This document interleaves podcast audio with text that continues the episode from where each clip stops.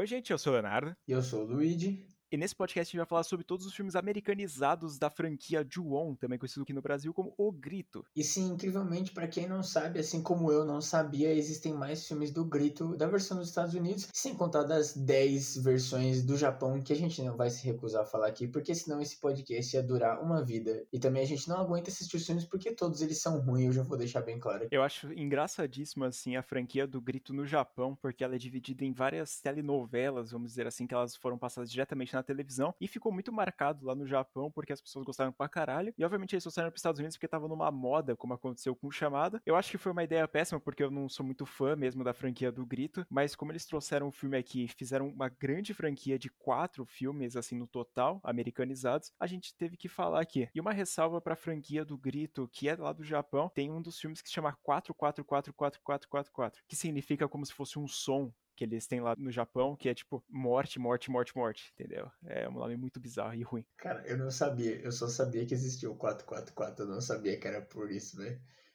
Pelo amor de Deus, cara. Então, incrivelmente, os Estados Unidos achou que seria uma boa ideia, mesmo que o filme é muito bizarro e tem coisas como essa do 44444. Em 2004, eles resolveram fazer a versão que é The Grudge ou O Grito.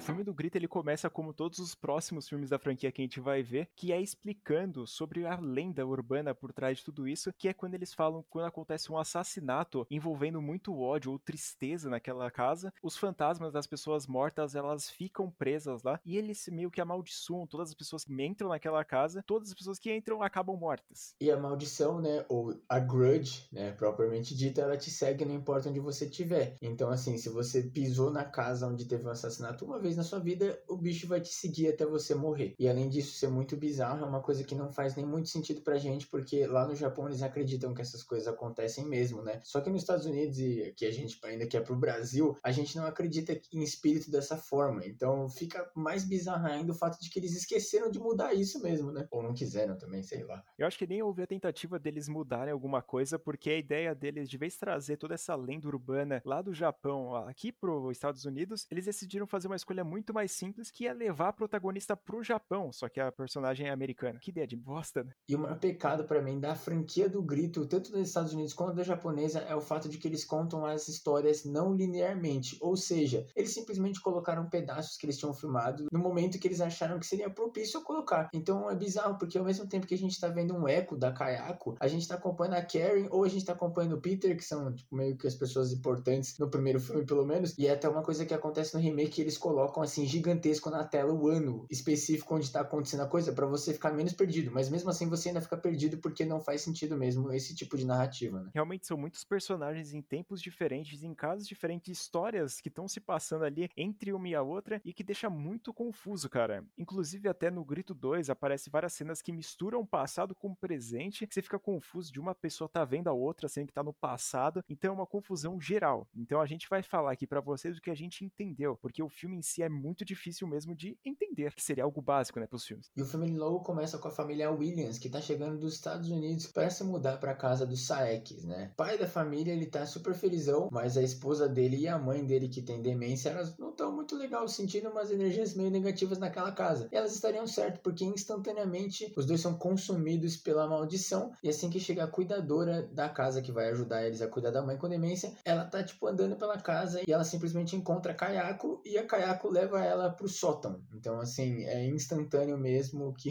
simplesmente todo mundo morre em cinco minutos. O filme ele já começa mostrando que ele não vai ter pena de matar os nossos personagens e obviamente a gente vai e obviamente a gente vai ver um pouco mais para frente do filme outras mortes, inclusive de outros personagens protagonistas. Que a gente nem sabe que é protagonista até eles morrerem também, por sinal. E aí já dentro da casa a Karen ela vai lá e tá andando ali pela casa, né, dando aquela bisoiada básica e ela encontra um menininho escondido no armário, também conhecido como Toshio, e para quem sabe um pouquinho sobre a franquia do Grito, a gente sabe que ele não é bem um menininho. E uma coisa também que acontece nesse período é a Kayako, a próprio fantasma ali da casa, ela vai lá e ataca a mãe que tá em demência, essas coisas, e acaba matando ela. E vale lembrar que a Kayako e o Toshio, eles matam de uma forma meio diferente. O Toshio, ele simplesmente puxa a pessoa pra banheira e leva a pessoa pro inferno, e a Kayako sobe em cima da pessoa e desaparece com a pessoa, ou senão ela simplesmente arranca a mandíbula da pessoa. Então, assim, meu Deus do céu, né? Os caras eles são hardcore, assim, um pouquinho. Claramente, os espíritos seriam personagens muito bons do Dead by Daylight para ser assassino, porque cada um tem o seu jeito de matar, né? É algo único, assim. E aí, para deixar a Karen mais pirada da cabeça, o Toshio, aquele menino que tava ali com ela, tava trocando ideia e pá, ele vai lá e simplesmente some. Então a menina ela fala: caralho, o moleque que eu achei no meu armário sumiu. Isso deixa a Karen em um estado de choque, então o que acontece é que quando o empregador dela, o Alex, ele chega lá, ele vê a mulher morta, porque incrivelmente a Kayako fez o favor de não levar a mãe com demência embora, ela simplesmente só infartou a velha e deixou ela lá. E a Karen, como eu já falei, ela tá num estado de choque, então o cara liga pra polícia, onde a gente conhece o detetive Nakagawa. E ele e o parceiro dele, o Igarashi, encontram o corpo das pessoas que tinham comprado a casa e tinham contratado também o serviço da agência, né, de cuidadores. Eles encontram também a mandíbula e essa pertence a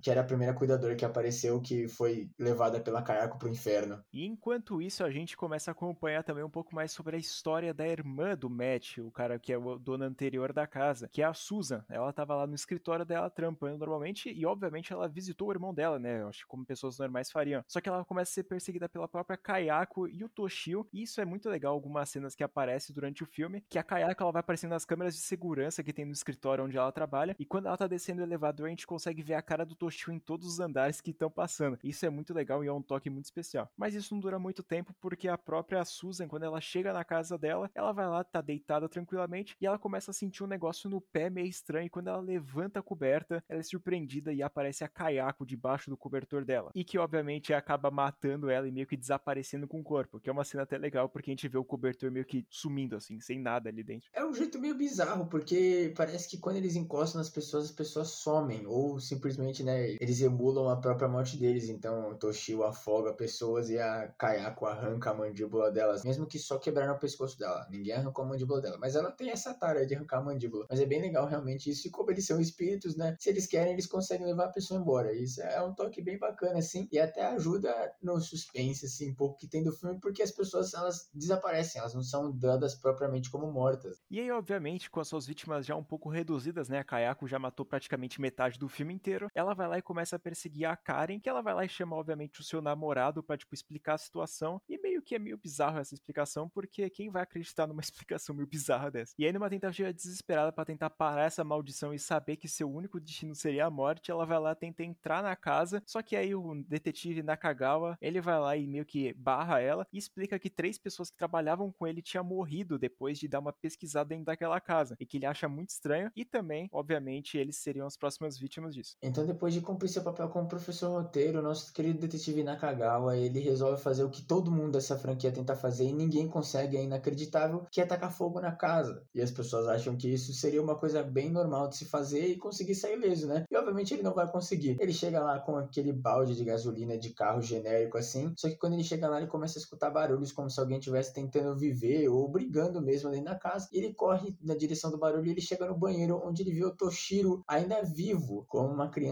normal, não totalmente pálida que nem ele é, sem miar também, porque ele fica miando o filme inteiro, que é outra coisa bizarra que não faz sentido nenhum. Só que aí quando ele abre o olho e encosta na cara do detetive, aparece o pai dele, o Takeo, atrás e afoga o detetive, que é outra coisa que também não faz sentido, porque sim. É muito bizarro essa mistura que acontece do presente e do passado que acontece durante esse filme aqui, porque não faz o menor sentido. A gente sabe que o cara tá sendo morto ali, mas a gente não sabe por quem ele tá sendo morto, porque os únicos dois fantasmas que existem naquela casa é a Kayako e o Toshiro, então não faz muito sentido o Takeo tá lá para matar ele. Mas a gente releva isso porque talvez seja só uma miragem do cara e ele tá sendo afogado ali por um dos dois fantasmas. E aí depois do desaparecimento do detetive, o namorado da nossa protagonista, ele vai lá e vai procurar por ela, só que ele acaba entrando lá na casa do Sayek e cara, a gente sabe que vai dar muito ruim e a Karen descobrindo disso, ela vai correndo para lá também, só que o Doug ele vai lá e acaba sendo morto e meio que paralisado pela Kayako e acontece uma cena muito legal que é quando a Karen vai tentar botar fogo de vez chutando o balde lá de gasolina que tem tentando botar fogo, a Kayako meio que pega a mão dela e dá uma tipo uma olhada meio bizarra para ela que dá muito medo na verdade. Só que incrivelmente ela consegue jogar o fogo, só que não resulta em muita coisa, porque ah, simplesmente o filme corta e a gente meio que vai para outra cena nada a ver. Que é a Karen onde ela tá no hospital depois, né, de ter sido um pouquinho queimada e um pouquinho traumatizada, ela descobre que a casa obviamente não pegou fogo totalmente, e quando ela visita o corpo do irmão dela, a Kayako simplesmente aparece atrás dela e acaba o filme com aquele take remake clássico que fica aparecendo só um olho da Kayako, que ela é igual a Sadako, que é a Samara, pra quem não lembra, que tem o cabelo lá na cara, fica aparecendo só um olho dela enquanto ela faz aquele barulho estranho lá que ela faz. E o filme acaba assim. É o charme emo, né? É o charme emo, exatamente. E é outra coisa que também acontece em todos os filmes do Grito, que os filmes acabam do pior jeito possível, só que no seguinte eles vão e cortam o final do anterior, porque eles deixam a entender que a pessoa morreu, só que aí no filme seguinte a pessoa tá viva. E é muito confuso. E nesse meio tempo que a Karen tinha chegado dentro da casa, ela tem aquelas visões lá que a gente tinha. Eu acho meio bizarra a tentativa do filme tentar explicar a história em si, assim, porque quando a Karen ela chega lá dentro da casa e começa a ter alguns flashbacks, e tipo, ela tá vivendo o flashback ali, ela começa a ver, tipo, como foi o assassinato do Toshiro e também da Kayako. E é muito estranho isso, porque a gente vê meio que o passado como se fosse o presente. Eu acho essa mistura bem ruinzinha, porque, tipo, é uma coisa muito simples, é uma solução fácil, assim, que dá para explicar uma história que, querendo ou não, é meio complexa, assim, para acreditar pro pessoal que não é japonês.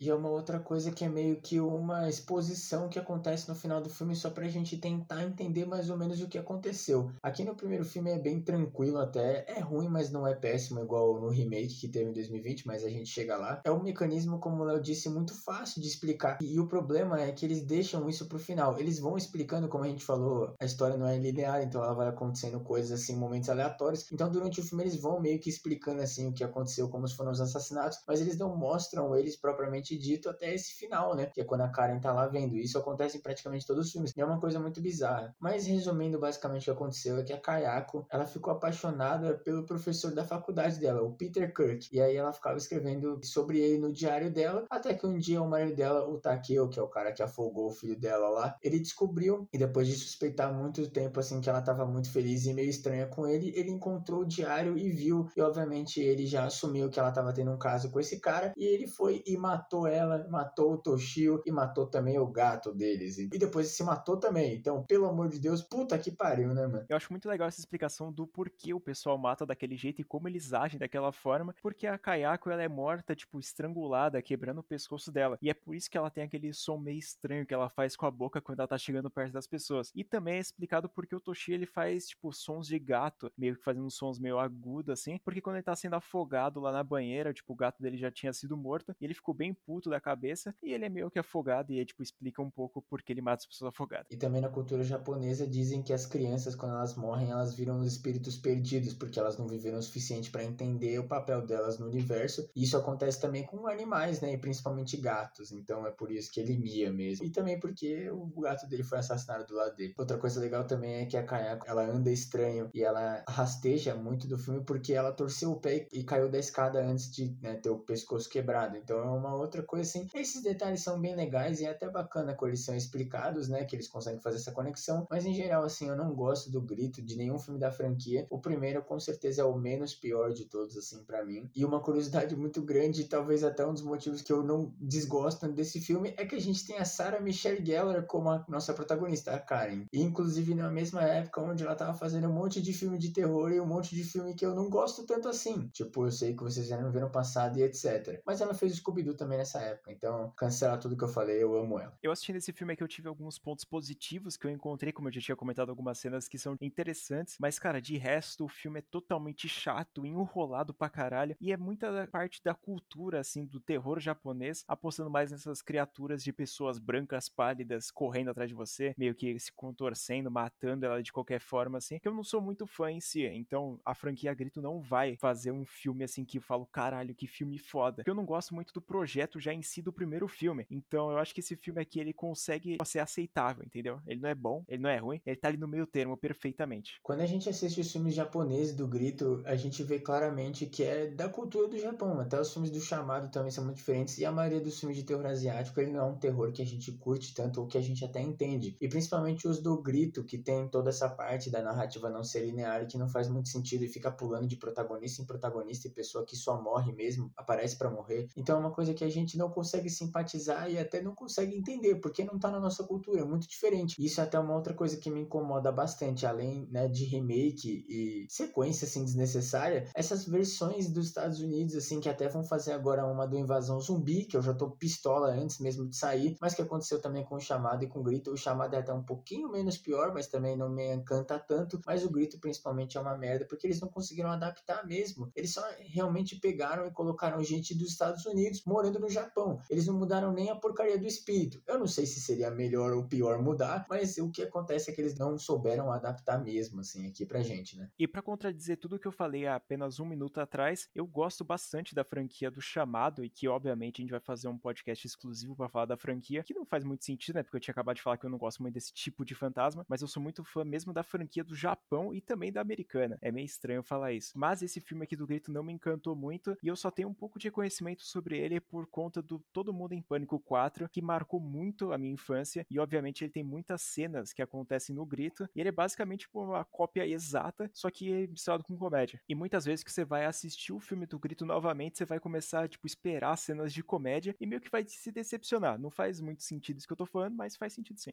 Se você nasceu ou cresceu entre os anos 90 e os anos 2000 até 2010, você provavelmente viu filmes de terror que depois foram parodiados por todo mundo em pânico. Inclusive, é muito difícil assistir filmes da franquia O Grito e até do pânico, assim, às vezes. Você que não acompanha tanto terror, assim, fica até meio difícil porque você vai ficar tentando lembrar. Inclusive, até hoje, né, falando de todo mundo em pânico, que a gente poderia até trazer aqui pro podcast, porque é terrir, né, e a gente consegue trazer para cá, mas é uma outra coisa, assim, que não tem nada a ver, mas é aquele. Eu não lembro qual que é, mas é, é aquele que tem o Billy, né? O boneco do Jogos Mortais, e inclusive ele até tem filho nesse filme. Então é incrível, assim, porque depois que eu assisti esse Todo Mundo em Pânico específico, eu nunca mais consegui levar Jogos Mortais a sério e eu já não gostava de Jogos Mortais. Então foi só eita atrás de bicho, né? E o meu grande problema com isso é que eu assisti Todo Mundo em Pânico muito antes de eu começar a assistir esses filmes clássicos assim de terror. Então filmes como Eu Sei Que Será no Verão Passado se tornaram muito fúteis na minha visão, porque eu preferia a versão Todo Mundo em Pânico. Eu acho que a gente devia cancelar esse podcast aqui e assistir Todo Mundo em Pânico todos e trazê-lo. Menos os 5. E depois de ver o sucesso de The Grudge, mesmo as críticas não sendo tão positivas sobre o filme, eles decidiram lançar uma sequência logo em 2006, que é o Grito 2, ou também conhecido como The Grudge 2.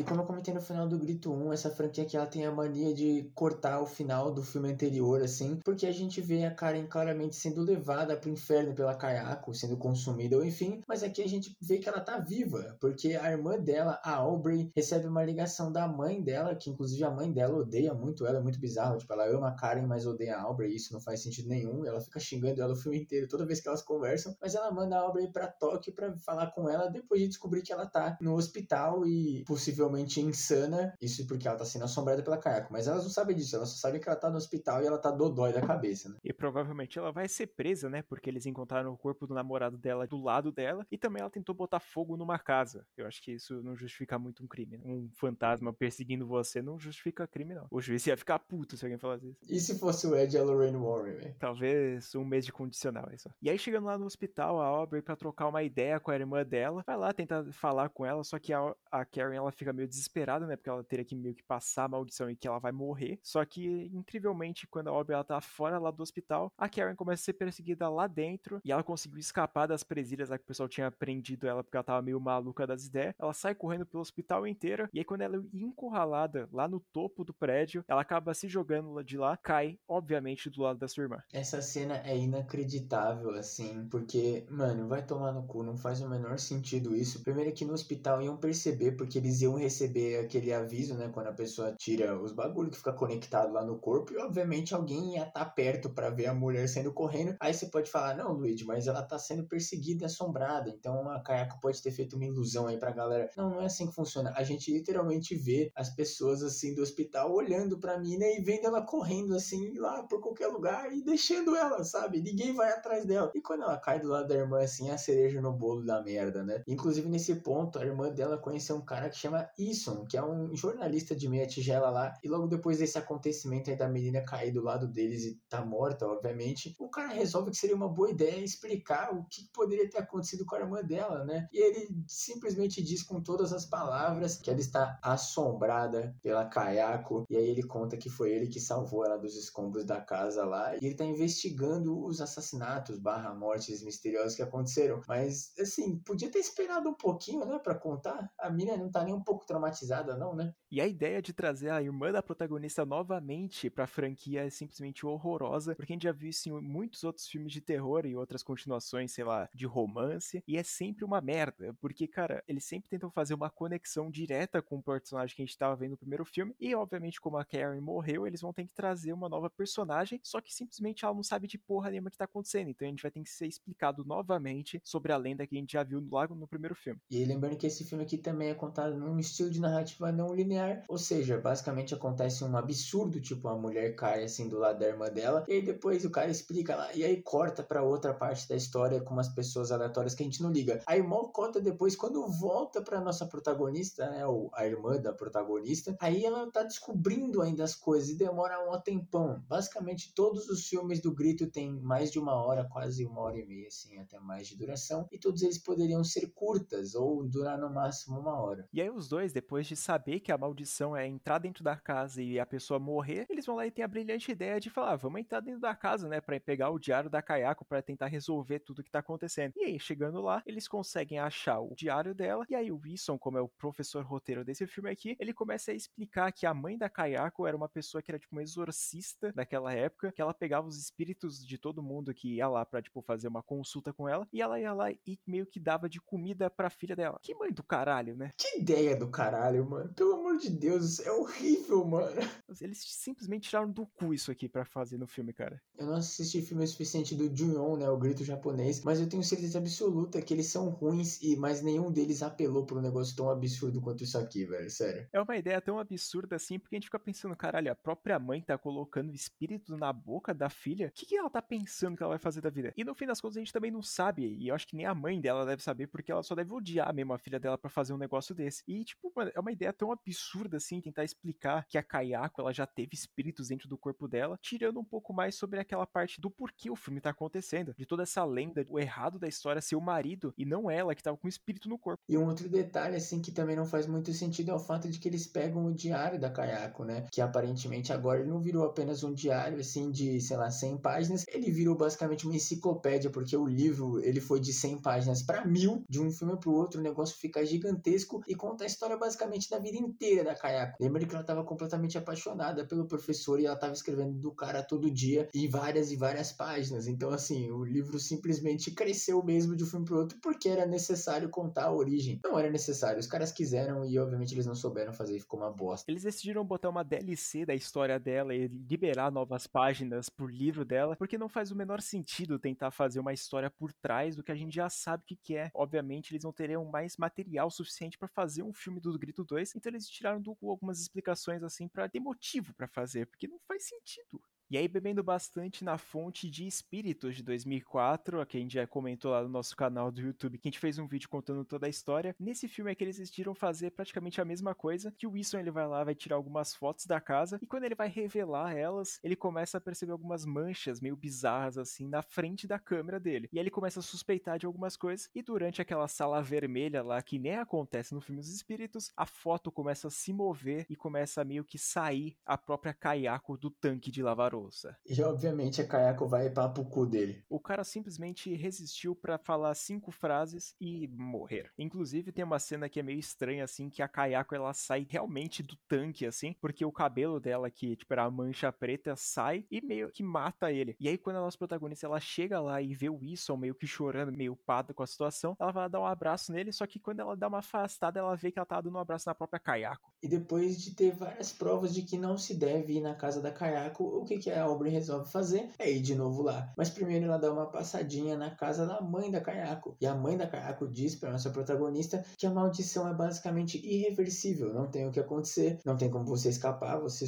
vai morrer porque você pisou na casa onde teve, né, todas essas paradas aí da lenda. E aqui acontece uma outra coisa que é meio bizarra também, porque a gente não entende certinho o que acontece, porque a Aubrey, ela começa a ter uns lapsos aqui no filme onde ela meio que se perde. Até acontece uma hora que o Toshio leva ela para dentro da da casa sem ela perceber, assim. E aqui também acontece de novo porque a mãe da Kayako começa a ver ela como se ela fosse a Kayako. E aí a Kayako vai chegando perto e mata a mulher. E aí quando corta assim pra Aubrey de novo, ela tá no mesmo lugar onde a Kayako tava. Então é meio como se a Kayako tivesse possuído ela para matar a pessoa. E aqui vai virando uma salada que não faz sentido nenhum. Eu tinha até comentado que esse filme aqui parece Os Espíritos de 2004 e realmente ele parece até demais, porque no próprio filme dos Espíritos a gente vê, tipo, os nossos protagonistas indo lá pra casa da mãe da menina para buscar respostas e que nem acontece nesse aqui. E acontece, tipo, algumas coisas bizarras. E aí, cara, eu não sei, eles tentaram copiar na cara dura, parece o filme, porque, pelo que eu entendo, esse filme aqui não tem nenhuma conexão com os filmes que aconteceu lá no Japão. Então, eles realmente tiveram que tirar alguma história do nada, assim, para fazer. E para finalizar esse arco da Aubrey, ela vai lá ver a casa novamente e ela vê a Karen lá dentro. E ela começa a seguir ela, e aí ela encontra o Takeo, lá, o pai da família. E, incrivelmente, ele vai lá, quebra o tornozelo dela e também quebra o pescoço dela, reencenando o que ele fez com a Kayako. E transformando a Aubrey também na Kayako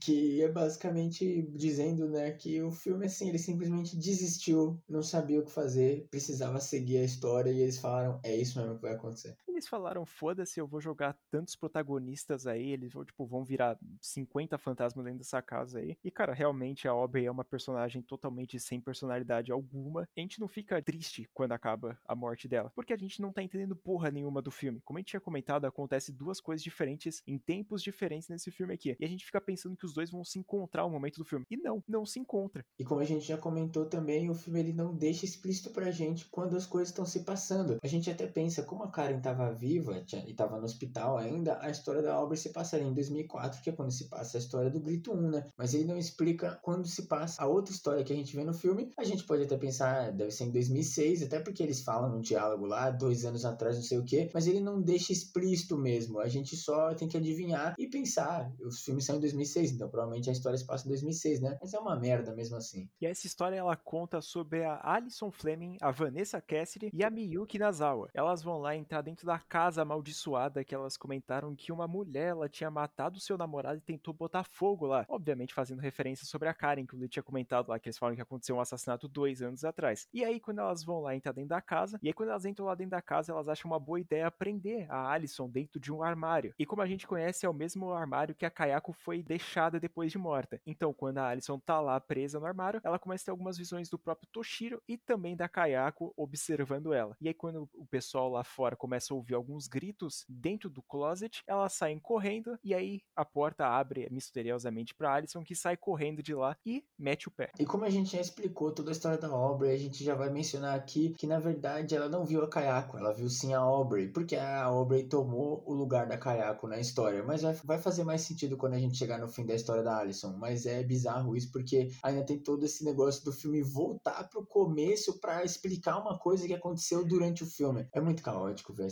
sério, pelo amor de Deus. E aí a Alison, pra tentar convencer o pessoal de que aconteceu alguma coisa dentro daquela casa, ela vai conversar com o pessoal do conselho da escola. Só que aí ela é meio que informada que as duas amigas dela, ou não amigas, né, pelo jeito, depois de fazer aquela cozice com ela, as duas elas desapareceram do nada. A gente acompanha até a cena que elas desaparecem, mas é tão tanto faz a história delas que a gente nem vai comentar aqui direito. Inclusive, quando ela tá conversando com essa mulher da escola aí, ela vai lá e vê os dois espíritos das amigas dela do lado, meio que encarando ela. E ela fica meio que incomodada, obviamente, e aí também é revelado que a mulher que ela tava conversando era um espírito também. É sério, é uma merda. Até tem um pouco de desenvolvimento, né? Depois que as meninas somem, a mulher entra na casa. Eu não lembro se aparece isso no filme ou não, também não tô nem aí, mas é muito bizarro, porque é muito ruim até o jeito que as pessoas viram o espírito no filme. É uma maquiagem genérica de zumbi ruim, assim. É como se eu e o Léo maquiássemos pra ir, assim, num rolê, sabe? Numa festa de Halloween como zumbi. É muito ruim, sério, de verdade. E depois disso, a Alison, ela fica tão traumatizada e ela fica sendo caçada pelos espíritos, né, das não amigas dela, né? Ela simplesmente decide voltar para Chicago, onde ela fica com seus pais. Entra uma outra parte da história que também é uma merda e só vai ser um pouco mais aprofundada no terceiro filme, mesmo que não é o suficiente, porque a gente não liga mesmo. Que é quando a Alison ela aparece lá dentro de Chicago, só que ela tem uma, um estilo diferente. De vez ela virar um emo comum, ela decide virar um emo muito trevoso porque ela usa capuz durante o filme filme inteiro,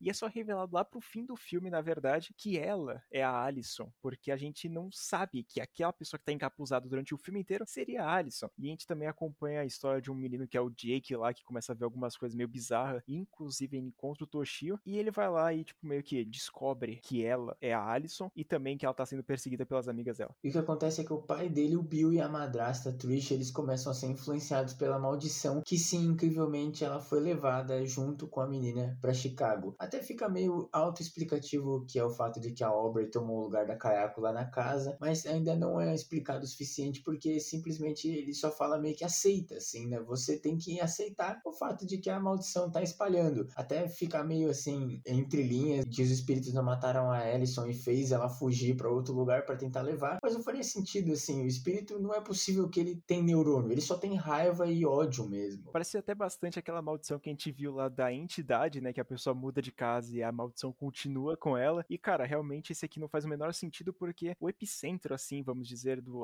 dos assassinatos, dos fantasmas, seria aquela casa que a gente tá acostumado a ver. E não, tipo, a maldição ela se transformar e passar a aparecer a Kayako, tipo, nos Estados Unidos. Sei lá, não faz o menor sentido. E se não fosse bosta o suficiente, o jeito que a família do Jake morre é basicamente uma versão 2.0 do que aconteceu com a Kayako. O pai dele começa a acusar a madrasta de traição e aí a mulher simplesmente surta. E aí um belo dia a mulher tá fritando um bacon lá, só que o marido fica puto porque ela não tá fritando muito bem, porque eles estão meio que quase catatônicos. Aí ele reclama, ela fica puta joga óleo quente na cabeça dele e depois dá-lhe uma cacetada com a frigideira, matando ele. Aí depois o Jake e a irmã dele voltam da escola, só que enquanto ele tá se arrumando, sei lá, a madrasta simplesmente afoga a menina. E aí quando o Jake chega no banheiro, depois de escutar barulho, a madrasta é levada pelo Toshio para dentro da banheira. Puta que pariu, cara, sério. E se eu falar que eu entendi essa cena da mulher jogando óleo quente de um bacon na cara de um outro maluco, eu vou estar tá mentindo, porque, cara, quando eu assisti pela primeira vez, eu falei, caralho, o que está acontecendo nesse filme? Eu fiquei perplexo e não entendi nada. Obviamente, para você entender essa merda de filme aqui, você vai ter que pesquisar em outro lugar, ver vídeo, porque realmente, além de ser confuso, o filme é ruim. E o filme ele não poderia terminar de uma melhor forma possível, que é depois que todo mundo morreu, o menino consegue fugir da casa porque os espíritos eles são safadinhos assim e que gostam muito e querem e querem muito que as pessoas sejam levadas para hospitais psiquiátricos com, né, por estarem loucas dizendo que espíritos mataram a família. Ele tromba na Alison e a Alison explica todo o negócio da maldição e aí acontece a melhor cena do filme, provavelmente a pior cena que eu já vi na minha vida, que é quando a Kayako aparece dentro do capuz dela e leva ela pro inferno. E vem aquela dúvida que o Lid tinha comentado, como é que faz sentido assim? Por que a Kayako esperou tanto tempo para matar a menina, sendo que tipo a maldição em si é matar as pessoas que entrou dentro da casa? Então por que ela simplesmente não decidiu usar esse golpe OP que ela tem de tipo sumir com a pessoa, aparecer dentro do capuz dela e matar? E ela deixou ela viver e tipo, mano,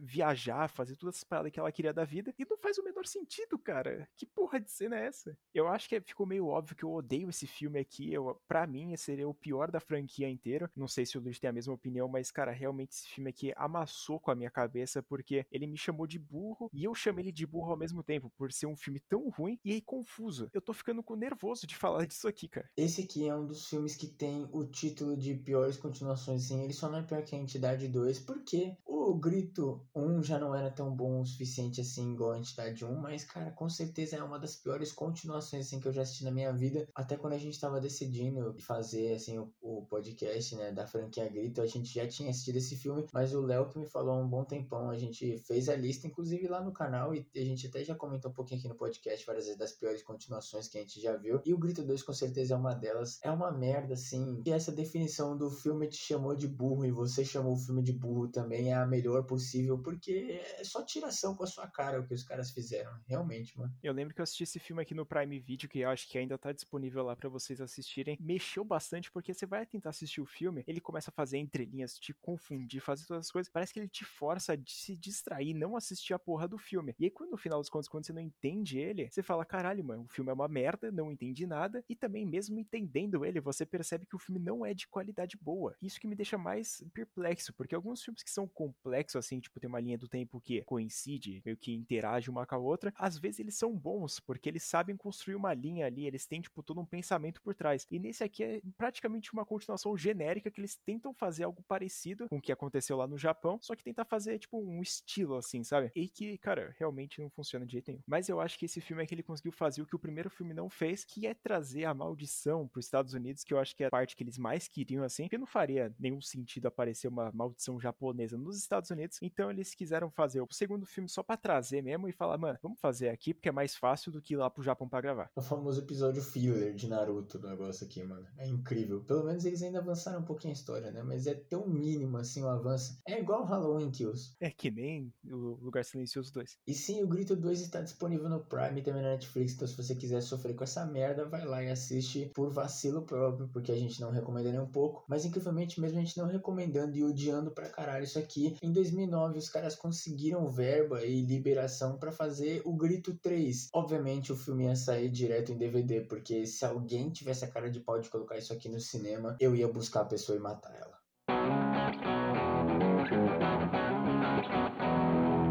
Obviamente, o Grito 3 ele tem que fazer uma conexão que aconteceu com o segundo filme, e ele acompanha o Jake, que ele tá lá preso naquela sala branca lá, obviamente, como qualquer outro filme de hospício mostra, né? E aí, quando ele tá lá tranquilaço, ele começa, tipo, a ver algumas presenças da Kayako dentro do quarto, e aí ele começa meio que a acenar pra câmera e falar, rapaziada, me ajuda, pelo amor de Deus. Só que aí o segurança, ele tá distraindo, ouvindo a sua Taylor Swift no celular, e ele não consegue ver o moleque meio que se despedaçando, né? Porque a Kayako, ela faz um genocídio e destrói o moleque. E assim como no Grito 2, o Grito 3, ele realmente meteu essa de só deixar uma pessoa viva e a pessoa ser atacada pela Kayako no final do filme anterior, para ela aparecer no começo do segundo e morrer. E assim, é ridículo. Inclusive, quando eu assisti esse filme aqui, a minha mãe ela falou que era óbvio que o menino ia morrer. Eu não sei se ela lembrava que no Grito 2 acontecia a mesma coisa, ou se ela simplesmente leu a grande mente das pessoas escrevendo esse roteiro aqui. Mas o fato é que é uma merda e é patético. E até seria uma coisa legal se a gente comentar, pô, o Gore assim é até legal. Só que é tão rápido quando a gente vê realmente o estrago que a Kayako fez, que nem dá pra falar que o Gore é legal, assim, a gente até vê ela quebrando o braço do menino e depois a gente vê o menino todo torto lá, e tem, né, todo ele sendo lançado de um lado pro outro na câmera, mas assim, eles poderiam ter deixado, assim, dois segundos a mais, só pra gente apreciar um pouquinho o Gore, né, já que eles colocaram uma cena bizarra, pelo menos a gente vê, né. O cara quer ver criança morta. Eu quero mesmo, tô nem aí. E como acontece no segundo filme, que o pessoal usou a mente brilhante deles de trazer a irmã do nosso protagonista, a Karen, nesse filme aqui o roteirista Brad Kinney decidiu ter a brilhante ideia de não trazer a irmã somente da Karen, e sim trazer a irmã da própria Kayako, a Naoko. Eu juro pra vocês que ver, assim, a Naoko aparecer nesse filme foi uma das piores sensações que eu já tive assistindo um filme na minha vida. Eu fiquei com uma cara de bosta tão grande, porque eu falei, mano, não é possível que os caras vão colocar a irmã da Kayako na porra do filme. E eles vão e colocam. E não, eles não colocam ela como protagonista. Ela aparece numas cinco cenas e ela é inútil. E ela morre no final. Cara, é realmente o pessoal, eles foram um pouco além, assim, de fazer uma conexão que aconteceu com o primeiro filme e também com o segundo, né? Porque a gente vê um pouco mais sobre a história da Kayako e trazer a Naoko, tipo, falando, ah, não, ela era irmã, só que, tipo, simplesmente ninguém conhecia ela, né? Porque nem a mãe e nem a Kayako comentava sobre ela. A Naoko, ela vai lá e vê que em Chicago tá acontecendo algumas coisas bizarras dentro daquele apartamento lá que a gente viu com a Alison. E ela fala, porra, eu acho que a minha irmã tá fazendo merda por aí, eu vou resolver esse problema. Então ela vai lá e decide ir pra Chicago para resolver com as suas próprias mãos a maldição que sua irmã começou. O bagulho é basicamente nos flashbacks de Jogos Mortais, quando a câmera abre um pouquinho assim o plano e a gente vê um personagem que não tava lá porque os roteiristas tiveram a mente brilhante e resolveram colocar alguém que não tava lá. É exatamente a mesma coisa. A mulher tinha zero, zero aparições em nenhum momento e os caras falaram: não, ela vai aparecer e ela vai ser a salvação. Mas voltando para nossa história maravilhosa, a gente conhece o Max, a Lisa e a Rose Morrison, que são três pessoas que vivem lá, barra, cuidam do apartamento, que obviamente depois de ter múltiplos assassinatos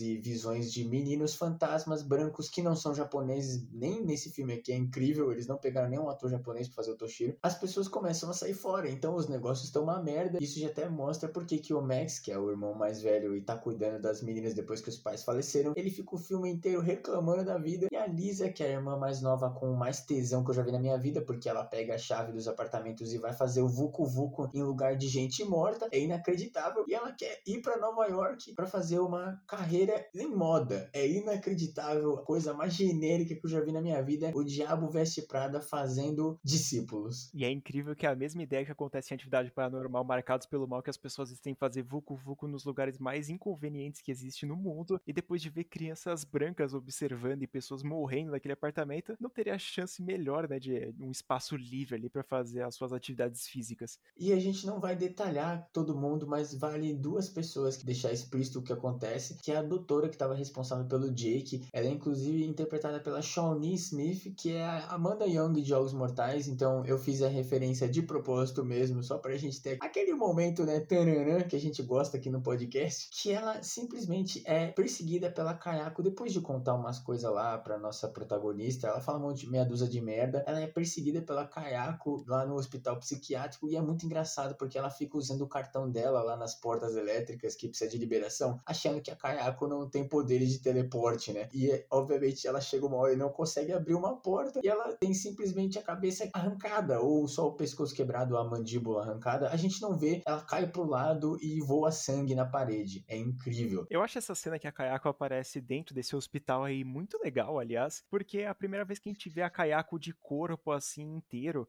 e com bastante luz, né? Porque a maioria dos outros filmes escondia bastante ela e, tipo, não fazia questão de mostrar ela. Então, se você pesquisar Kayako lá no Google, provavelmente vai aparecer a cena do terceiro filme, porque é a única que dá pra ver mesmo, a mulher. E a outra morte que eu queria destacar é a da Gretchen. Ela é uma amiga lá e também faz às vezes uma pontinha de babá ali pra Rose. E o que acontece com ela é que ela está simplesmente pintando quadros, tranquila e feliz na vida dela, e ela começa a escutar barulhos estranhos. Aí ela vai lá dar aquele cheque, né, nice, e ela não encontra nada, obviamente. Aí quando ela volta pros quadros dela, simplesmente ela vê um monte de tinta vermelha no chão e a cara da Rose que ela tá pintando, como se tivesse um gato, assim, ou alguma coisa com garra cortado e tá cheio de sangue, entre aspas, a tinta vermelha. Aí acontece o melhor CGI que eu já vi na minha vida. Começa a aparecer umas mãos assim vermelhas no chão, como se estivesse perseguindo ela, mas ela pisca o olho e as mãos somem. Aí acontece de novo o melhor CGI que eu já vi na minha vida e é que a Kayako prova de que ela já estava de olho na colega dela Sadako porque ela sai de um quadro. O quadro começa a vazar, aí a lágrima ou água preta vira o cabelo da Kayako e ela sai do quadro, igualzinho a Sadako sai da TV e vai e infarta a mulher. É inacreditável. É a melhor cena que eu já vi na minha vida, cara. Realmente o pessoal pegou um pouco pesado, assim, nas referências, né, do filme da Sadako e simplesmente vai falar, mano, foda-se, o pessoal nem vai reconhecer qual é o fantasma aqui que a gente tá fazendo o filme, então vamos fingir que é a Sadako por alguns minutos aqui, que ninguém vai se importar, né? E aí fizeram essa cena que realmente, cara, ela dói bastante no coração, principalmente para mim, que eu, cara, odeio cenas que envolvem quadro e coisas que não deveriam se mexer, se mexendo. A freira. O nome maldito. E também vale comentar que a Rose, que é a criança lá, que ela tem alguns problemas respiratórios que o pessoal lá, a família principal americana genérica tem, tem que ficar cuidando dela, que é que ela começa a ter alguns encontros particulares com o Toshio. E a gente fala, caralho, que brincadeira meio estranha, né? Encontrar um menino pálido andando por aí e falar, vamos brincar de boneca. E é incrível o quão rápido o Toshio evolui a amizade pra stalking, porque o menino ele tá lá, ele recebe o brinquedo, aí ele fica felizão. Ele fica observando as pessoas de longe. Na cena seguinte, ele tá dentro do quadro, do quarto da menina. O moleque tem mais atitude que eu. Cadê a ordem de restrição desse, desse fantasma do caralho, mano? E aí a Naoko, na sua segunda participação do filme, ela decide conversar com a família que tá ali, que tá sendo perseguida pelos fantasmas, e ela explica o que tá acontecendo e por que a irmã dela, fantasma, tá tentando matar ele. E ela tem a brilhante ideia de chamar eles para fazer um exorcismo na criança lá, que teoricamente ela já está possuída, e ela iria fazer um exorcismo. E sim, esse exorcismo é igualzinho ao exorcismo que a mãe delas fazia com a Kayako, que é basicamente toma o sangue aí da pessoa que tá possuída, como se fosse dar muito certo, né? E aqui é outro momento muito bunda do filme, que inclusive foi aqui, ainda bem que tava no final, porque a minha paciência já tinha se esgotado completamente, que é quando o Max, ele é finalmente possuído, né? Ele começa a ficar meio raivoso, assim, que é o que acontece com todo mundo que encosta no mesmo lugar que a Kayako e os cria dela, né? E ele é possuído pelo espírito do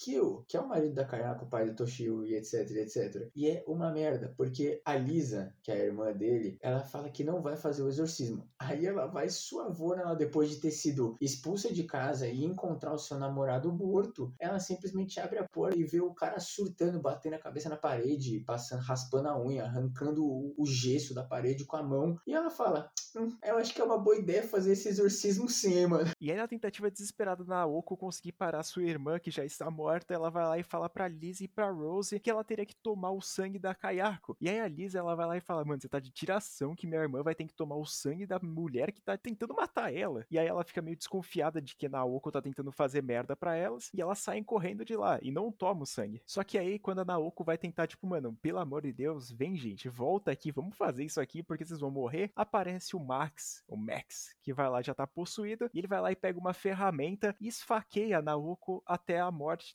Então a Naoko terminou a sua quinta cena do filme e acabou morta. E se não fosse o suficiente essa cena horrível que a gente acabou de presenciar, a Lisa e a Rose estão sendo perseguidas pela Kayako, só que aí quando a Kayako vai fazer o finisher dela, ela vai levar a Lisa pro inferno igual ela faz com todo mundo, a Rose consegue fugir e toma o sangue e basicamente limpa a maldição porque o Max, ele para de ser possuído pelo espírito do Takeo e a Kayako desaparece. E é isso. Mas ela não finaliza assim porque não poderia faltar a sexta cena da da Naoko. Só que não é a Naoko convencional, e sim a Naoko fantasma. Ela volta do inferno com a sua cara toda pintada de branco e vai possuir a Rose. E o filme acaba mostrando que a Rose foi possuída pela Naoko Kayako. Não dá pra entender muito bem se a Naoko agora vai virar a maldição, a grudge, né, que tem nesse prédio. E se a Kayako conseguiu o corpo dela de volta, se ela queria isso, né? Não sei se ela é igual Chuck, né? Eu não faço ideia, não faz sentido nenhum. Esse filme aqui é uma bosta. É um dos piores filmes que eu já assisti na minha vida eu me estressei pra caralho. Eu fiquei até feliz que eles tentaram fazer um filme mais convencional, assim, pra gente, sem ficar pulando de timeline em timeline, protagonista em protagonista. Ele pega um grupo de pessoas e segue reto, assim, até o final. Mas o filme é tão ruim e tão estressante que foi uma hora e meia de pura dor e sofrimento. A moral da história do filme é que não tem moral da história, simplesmente todo mundo que é pra ser possuído vai ser possuído e foda-se. Mas, incrivelmente, eu vou decepcionar metade desse podcast aqui, do meu co-host aqui, é que eu gosto gosto desse filme aqui. E eu não gosto pouco. Quando a gente decidiu que a gente ia trazer o Grito, a gente viu, né, que faltava eu assistir o remake de 2020, que eu já sabia que era uma merda, e o Grito 3. Aí o Léo virou pra mim e falou assim, mano, vou falar a verdade pra você, o Grito 3 é meio guilty pleasure meu. Aí eu pensei, porra, não é possível que o filme é tão merda, né? Aí eu assisti o filme, gente, e eu fiquei tão decepcionado com o meu co-host aqui, que eu acho que esse vai ser o último podcast que eu participo. Eu vou assinar minha carta de demissão. E assim o Luigi completa a sua décima décima rescisão de contrato no ano de 2022. Mas eu tenho minhas explicações para gostar desse filme aqui, é porque simplesmente eles decidiram abandonar totalmente o que, que é a franquia O Grito e fizeram um negócio genérico de filme de assombração. Os personagens que são dessa família, que eles são meio foda-se realmente, eles são o básico do básico, mas eles têm a sua personalidade. A menina só queria fazer o fuki-fuki com seu namorado e o cara ele só queria salvar a família dele da pobreza. E a criança ela só queria ter um amiguinho. Coitado dela. Mas aí no fim das contas tem a Naoko que, cara, realmente eu gostei da personagem dela, mesmo ela aparecendo seis vezes durante o filme. Eu acho que, eu não sei, eu simpatizei com essa mulher, não sei porquê, cara. É o que eu falei pro Lady, cara, é um guilty pleasure. Eu não tenho como defender o meu gosto e só falar, cara, eu tô aceitando críticas à minha pessoa e se quiserem me xingar, mano, pode me xingar. E assim, eu quase não assisti o Grito 3 porque eu tive uma experiência horrível. O que acontece é que se você jogar o Grito 3 no Google, ele vai aparecer que ele tá disponível no Prime. Só que ele tá naquele esquema de pagar canal extra, sabe, no Prime. Eu, se não me engano, é o Star Play que ele tá disponível. Tem um outro Grito 3 na porra do Prime normal. Aí, mano,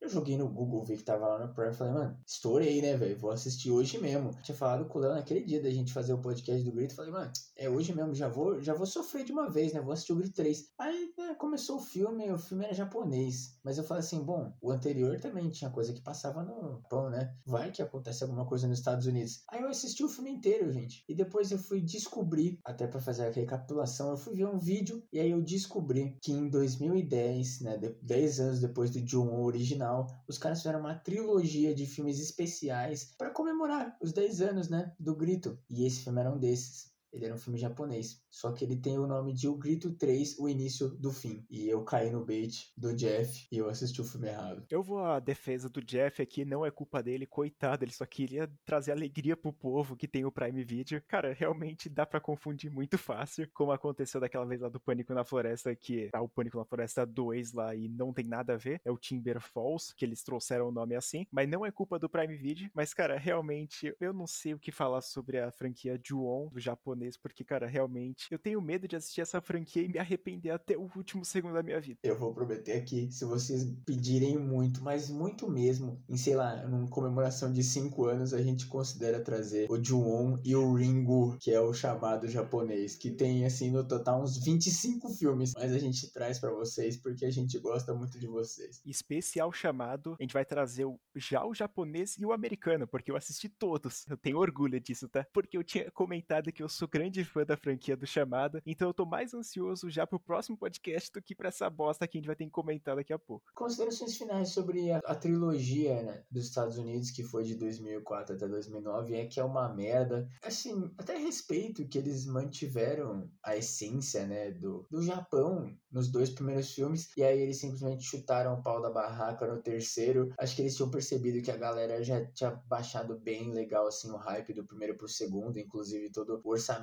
do segundo praticamente dobrou em relação ao primeiro, mas obviamente, mas obviamente a bilheteria foi, assim, me, menos do que a metade, quase um terço, assim, do primeiro filme. Então, quando eles chegaram no terceiro, que foi lançado direto para DVD, os caras falaram, mano, a gente vai ter que fazer alguma coisa que atraia o nosso povo, né? Então, vamos fazer uma história do grito, só que versão dos Estados Unidos realmente. Então, com toda a história que faz sentido, que segue uma família e bababá. É uma merda. Toda a edição da irmã da Kayako é horrível. As atuações são bizarras.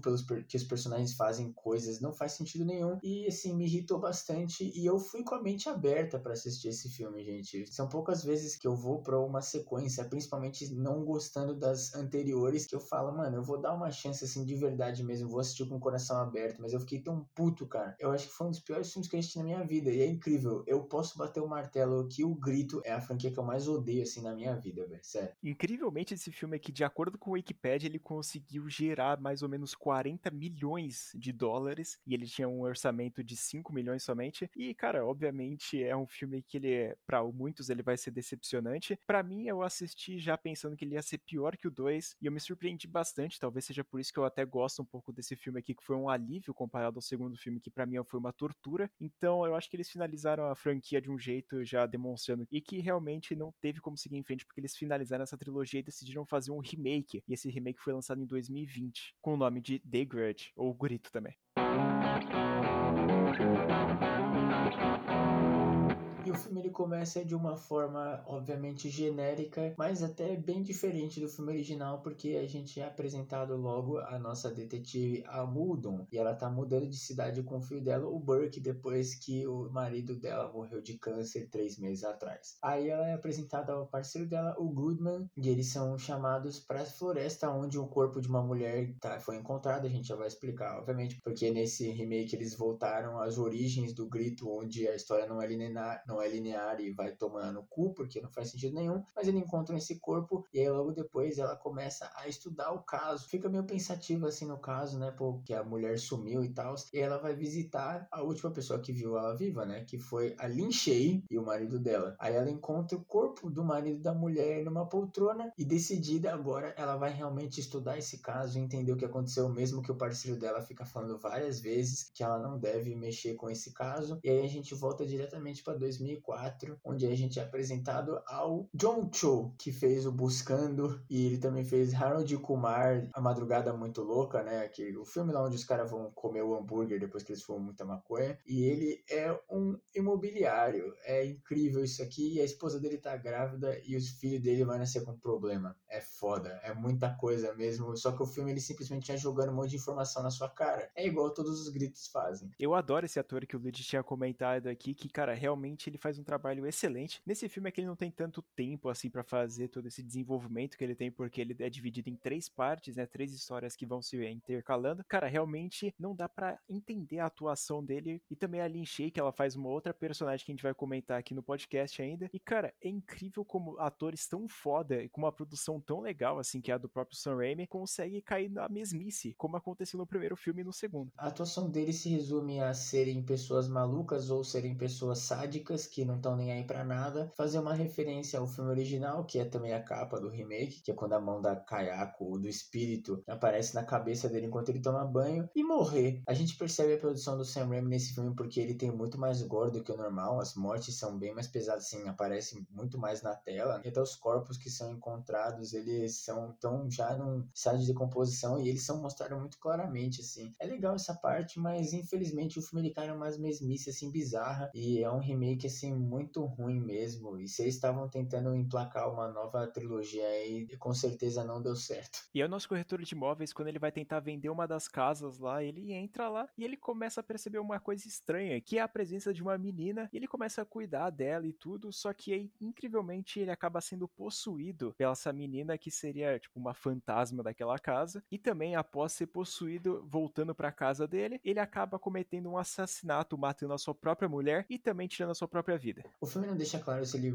se ele se matou, se ele foi assassinado por um fantasma, mas o fato é de que ele morreu. Vocês ouvindo a gente falar, né, vocês devem pensar, pô, isso acontece rápido, né? Não, gente. A história deles dura, assim, metade do filme. O filme tem uma hora e meia e são três histórias, né? Então você pensa, pô, cada história dura mais ou menos meia hora, né? Só que ele é intercalado de um jeito muito estranho e você começa a ficar exausto, porque não é igual o primeiro filme, que as histórias têm uma pontinha e já troca para outra, ou a pessoa morre e já muda, né? Igual aconteceu lá com a irmã do cara no primeiro filme. Nesse aqui a história fica arrastando, arrastando, e assim as pessoas estão tentando atuar bem, estão dando tudo que elas conseguem entregar, mas realmente assim o filme é uma merda, mano. E aí, avançando no tempo, um ano somente, a gente começa a acompanhar a história da Lin Shay, que é a Faith, e também o marido dela, que é o William Matheson. Ela tem demência e também tem uma doença terminal. E aí ela começa a ver algumas coisas meio bizarras na casa que são os próprios fantasmas. Só que, obviamente, o, o marido dela não acredita e também fica pensando que isso seria algo positivo para ela, como se fosse alguma única forma de salvação problema terminal que ela tá tendo. Que é uma ideia de bosta, né? Não, é muito ruim, porque o marido ele chama uma pessoa para ajudar eles, né? E aí tem todo o trabalho do filme de apresentar a mulher e ter, até eles fazem a entrevista, assim. Eu nunca vi um filme colocar uma entrevista no filme, mas aqui tem. Ele fica, faz todo o esquema e aí a mulher fica desesperada e ela, depois que ela começa a ver os fantasmas também, ela pega e fala: "Irmão, a gente precisa sair fora daqui". Aí o maluco vem com essas ideias tortas aí de que seria o único jeito de salvação. A esperança dele é que como o fantasma existe, talvez ele e a esposa que ele ama muito mesmo ela estando com demência, quase morrendo e fudendo com a vida dele, eles poderiam ficar juntos depois da vida. É uma puta ideia de merda. Eles tentam disfarçar como um romance, mas é ridículo, mano. E depois de toda essa apresentação, nossa personagem, né, que tá cuidando dos idosos, ela vai lá e presencia a cena da Faith, que é a Lin Shay, matando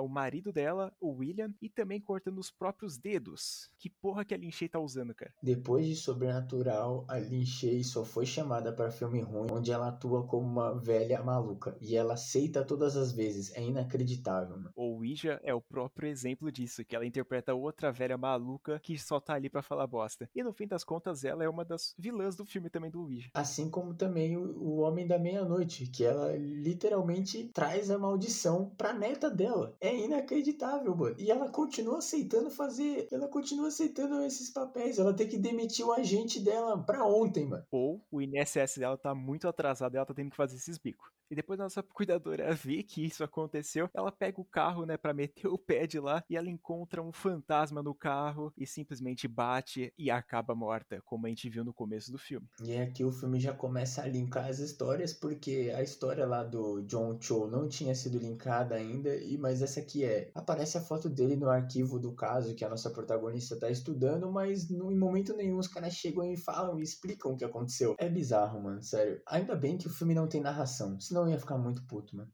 a gente volta daquela parte onde ela e o parceiro veem o acidente, né, dessa mulher que o Léo acabou de dizer, e depois de, do acidente ela fala lá com o parceiro dela e ela vai e visita a casa onde aparentemente começou toda essa maldição, que eles não acham que é maldição ainda, mas começou essa onda de assassinatos e suicídios muito bizarros. E, quem mora nessa casa é a Lin e o marido dela, que a Lin nesse ponto já cortou os dedos fora e também matou o marido. E aí, obviamente, ela chama reforço e e uma ambulância também. A Lynch é levada para o hospital, mas ela vê a menininha andando pelo hospital e ela simplesmente se joga de uma escada e morre. Que participação bonita. Cara, essa cena é tão bizarra porque ela simplesmente acontece. Ela não faz o menor sentido porque a mulher chamou reforço assim nos primeiros 15 minutos de filme, vai. E essa cena acontece uma hora e 15. A cena demora uma hora para voltar o que aconteceu, tá ligado? E ela simplesmente acontece. A mulher tá lá na cadeira de rodas, aí ela vê a menininha andando, que é a amiguinha dela, né? Aí ela simplesmente levanta da cadeira de rodas, porque sim, também, igual no Grito 2, ninguém vê a mulher andando por aí sozinha, ela se joga na escada. Mano. A gente não pode negar que a Lynch, ela sabe fazer papel de gente maluca, cara. Ela é sensacional. Então depois a nossa protagonista continua com as pesquisas dela sobre o caso, mas ela, nesse ponto, porque ela entrou na casa, ela já tá sendo assombrada pelos fantasmas, né? Ou o que ela acha que é fantasma,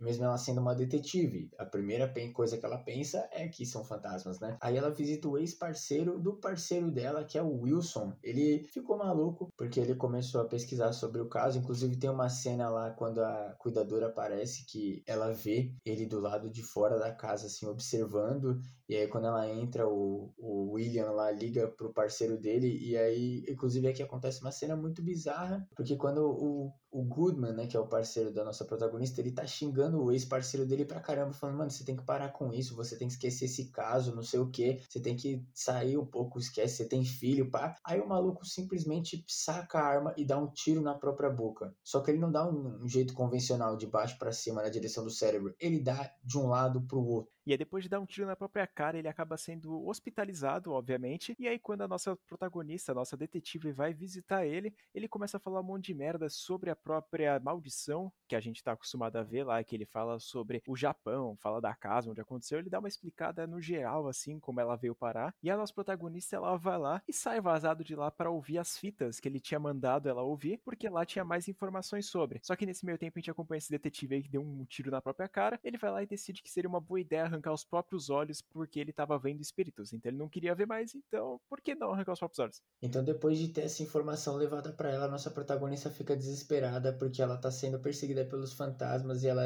vê que o maluco arrancou os próprios olhos, então ela pensa que vai acontecer o mesmo com ela ou pior ainda, talvez com o filho. E aí ela resolve fazer o que todo mundo nessa franquia faz e nunca deu certo, que é tacar fogo na casa. Tudo bem que nesse caso aqui ela não teve outros três filmes para ensinar para ela, mas cara, realmente é uma ideia aceitável, vai. Não, não é tão absurdo assim. Se você entrar no universo do filme, ok. Mas sendo uma franquia e o filme sendo uma merda, não dá para perdoar, mano. Qualquer deslize e o filme sendo uma merda, ele já automaticamente torna uma ideia idiota. E aí, quando a nossa protagonista ela vai tentar botar fogo nessa casa com a gasolina, ela vai andando lá, ela começa a ver o flashback na frente dela, explicando toda a história do que, que aconteceu em 2004 e por que tem um fantasma perseguindo ela. E é mostrado que uma mãe de família ela vê a Kayako, um fantasma lá na banheira, e ela fica meio maluca das ideias e decide matar sua própria filha e também o seu marido, que é aquela filha lá que a gente viu lá em 2004 que tava falando com o nosso personagem lá, o imobiliário. E depois, obviamente, a mulher se matou ou foi matada pela Kayako também a gente não sabe, mas não liga. E aí acaba o flashback. E aí aqui acontece uma coisa também que eu achei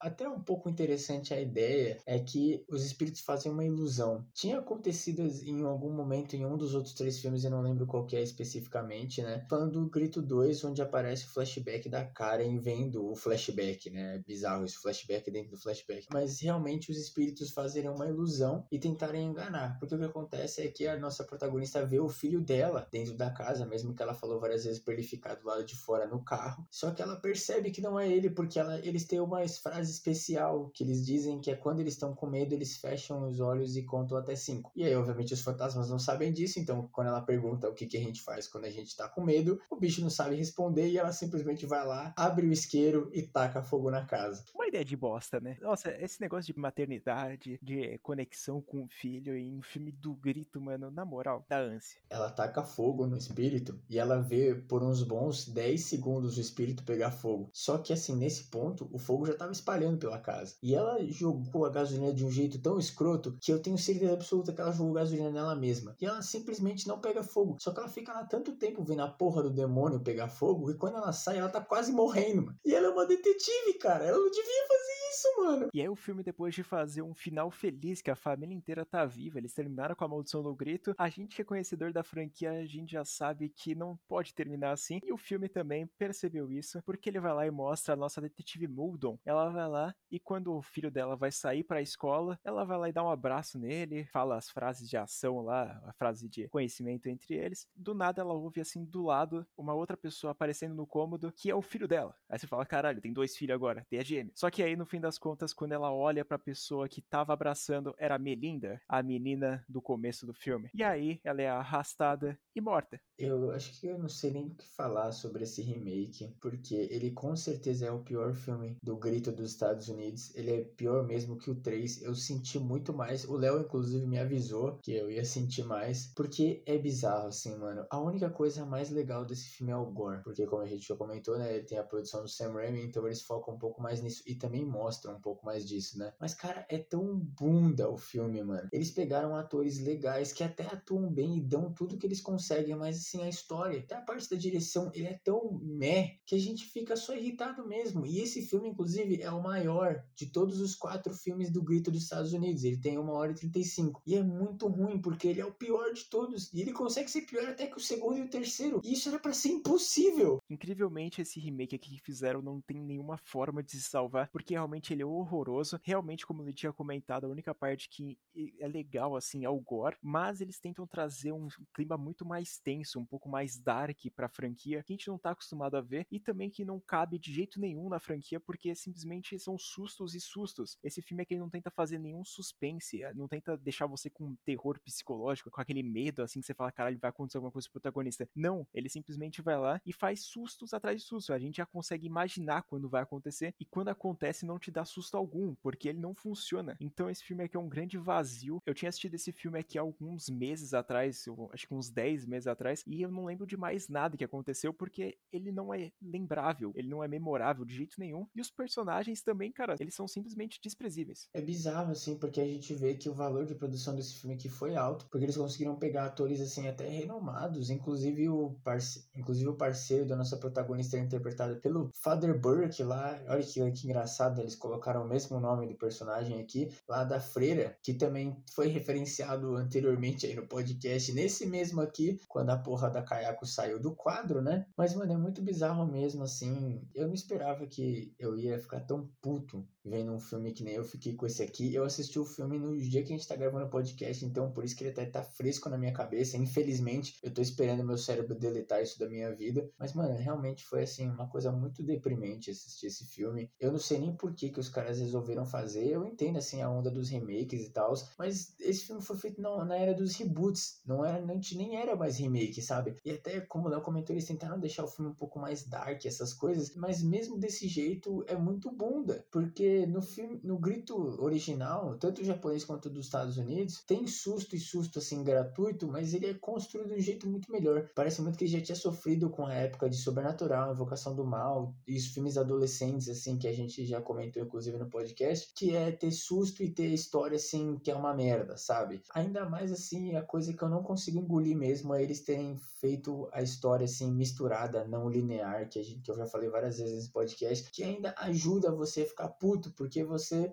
tem uma hora que você não tá entendendo mais o que tá acontecendo, tá ligado? E a parte mais fodida desse filme aqui é que a Kayako não é o espírito. Isso aqui, só por isso mesmo, esse filme já não devia existir, mano. Sério. Quem teve essa ideia tem que tomar no cu muito fortemente. Eles simplesmente tiraram a cara da franquia, que é a única coisa que a gente lembra da franquia quando a gente pensa nela. Eles simplesmente tiraram a Kayako e também o Toshio. É simplesmente a dupla lendária, assim, do terror japonês que a gente tá acostumado a ver. E simplesmente eles largaram o foda-se e falaram, mano, não vamos colocar eles. Claro que ela aparece, a Kayako, lá no final, como a gente tinha comentado que ela meio que incentiva a mãe dela lá a matar o resto da família. Só que, cara, olhando para ela, a gente sabe que ela não é a Kaya que a gente conhece. É simplesmente mais uma versão de um fantasma que eles colocam lá sujo, parece ter uma cara suja, e simplesmente fizeram um CGI escroto lá, mano, só pra fingir ali que tem uma participação dela, tá ligado? Então, como o Lid tinha comentado aqui, realmente a franquia do Grito, ela não consegue ser boa de jeito nenhum. Praticamente todos os filmes, eles são ruins, isso eu tenho que admitir. Mas, cara, realmente ela não consegue ser a pior franquia, na minha opinião. Eu ainda tenho algumas algumas, assim, vamos dizer que elas estão no topo ainda. Ela tá ali no top 5 ainda. Para mim, obviamente, a franquia que eu mais odeio é Doce Vingança. E também tem MTV, que com certeza tirou alguns anos de vida. E também um adicional aqui pra gente comentar: a série que foi lançada na Netflix também foi lançada nesse mesmo período que teve o remake. Ela é de uma produção japonesa, então ela não conta a mesma história que a gente tá vendo na trilogia que tinha sido lançada lá nos anos 2000 e 2010. Então ela seria praticamente um remake do que aconteceu, um reboot de toda a franquia, do japonês também. Ela é tão difícil entender quanto todos os outros filmes que a gente estava comentando aqui. Provavelmente, se você for assistir, você tem que assistir com um manual ou com a Wikipedia aberta do seu lado para você entender pelo menos 10% do filme. A gente tá falando que ele é complexo porque realmente ele se passa em muitas linhas do tempo. Ele não conta para você em quando tá acontecendo isso ou qual momento, como que tá acontecendo. Então isso que deixa desesperador assistir a série. E como é uma série de seis episódios e não um filme de uma hora e meia, assim, ainda tem mais coisa para você entender. Então a série realmente é muito mais complicada de entender. E a gente assistiu ela e a gente também não gostou, porque realmente o Grito é uma franquia bem triste, assim. para mim, assim, pessoalmente, como eu assisti todos os filmes, pelo menos dos Estados Unidos dela, ela é a minha franquia, assim, que eu mais odeio. Mas talvez, assim, se eu assistir todos os filmes de Doce Vingança, como o Léo falou, que o Léo odeia muito essa franquia. E os filmes de MTV também a gente tem que concordar que são uma bosta. Tem outras franquias aí que a gente ainda não trouxe e talvez a gente nem conheça. Vocês têm que mandar mensagem pra gente saber se, se é ou não pior, mas com certeza para mim o Grito é a pior. E também vale mencionar que se um dia a gente fizer a versão japonesa do Grito ou a versão japonesa do Chamado, a gente tem que comentar sim do crossover entre Sadako e Kayako, o Fred versus Jason do Japão, que aconteceu. Eu não assisti ainda, eu tô muito ansioso para assistir esse filme. É bizarro eu falar isso, mas eu quero, porque eu quero ver, já que é pra ver bizarrice e ficar triste, eu pelo menos vou dar risada, né? E eu acho que esse filme merece sim um podcast ou exclusivo dele, ou ele tá associado à franquia da Sadako ou da Kayako, porque, cara, realmente ele mistura os personagens que aparecem em outros filmes para ter uma história ali entre eles, obviamente, né? Porque não vai ser só treta entre elas duas. Então, cara, eu estou ansioso para ver esse filme. Eu prometi que eu ia assistir com o Lady faz mais de ano já. Então, realmente, esperem, aguardem. E se vocês quiserem uma franquia japonesa de Ju-On, eu acho que vocês não gostam da gente, né? Vai tomar no cu. E se vocês não conseguirem esperar pra gente trazer a franquia japonesa, manda aí na nossa DM ou lá no YouTube que a gente faz um vídeo exclusivo do Kayako vs Sadako. A gente faz isso por vocês sim. Mas depois a gente vai falar no podcast também, porque a gente gosta muito de vocês, diferente de vocês, né? E vale também lembrar que a timeline do Japão, todos os filmes que foram lançados, eles possuem oito ao total. E, cara, realmente vai ser um podcast mais caótico que vai existir, porque a gente vai precisar entender primeiro, né, para falar. E obviamente eu não vou entender porra nenhuma como acontece nos filmes americanos.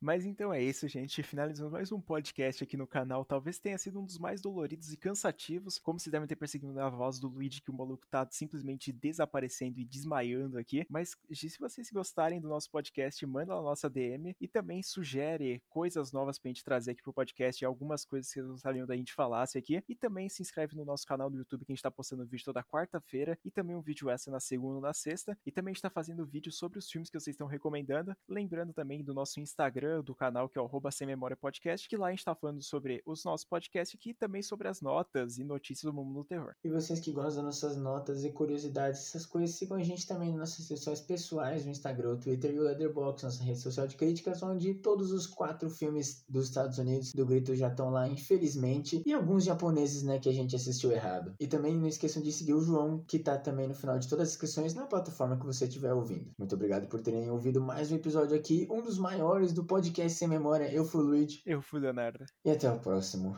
Meu Deus do céu.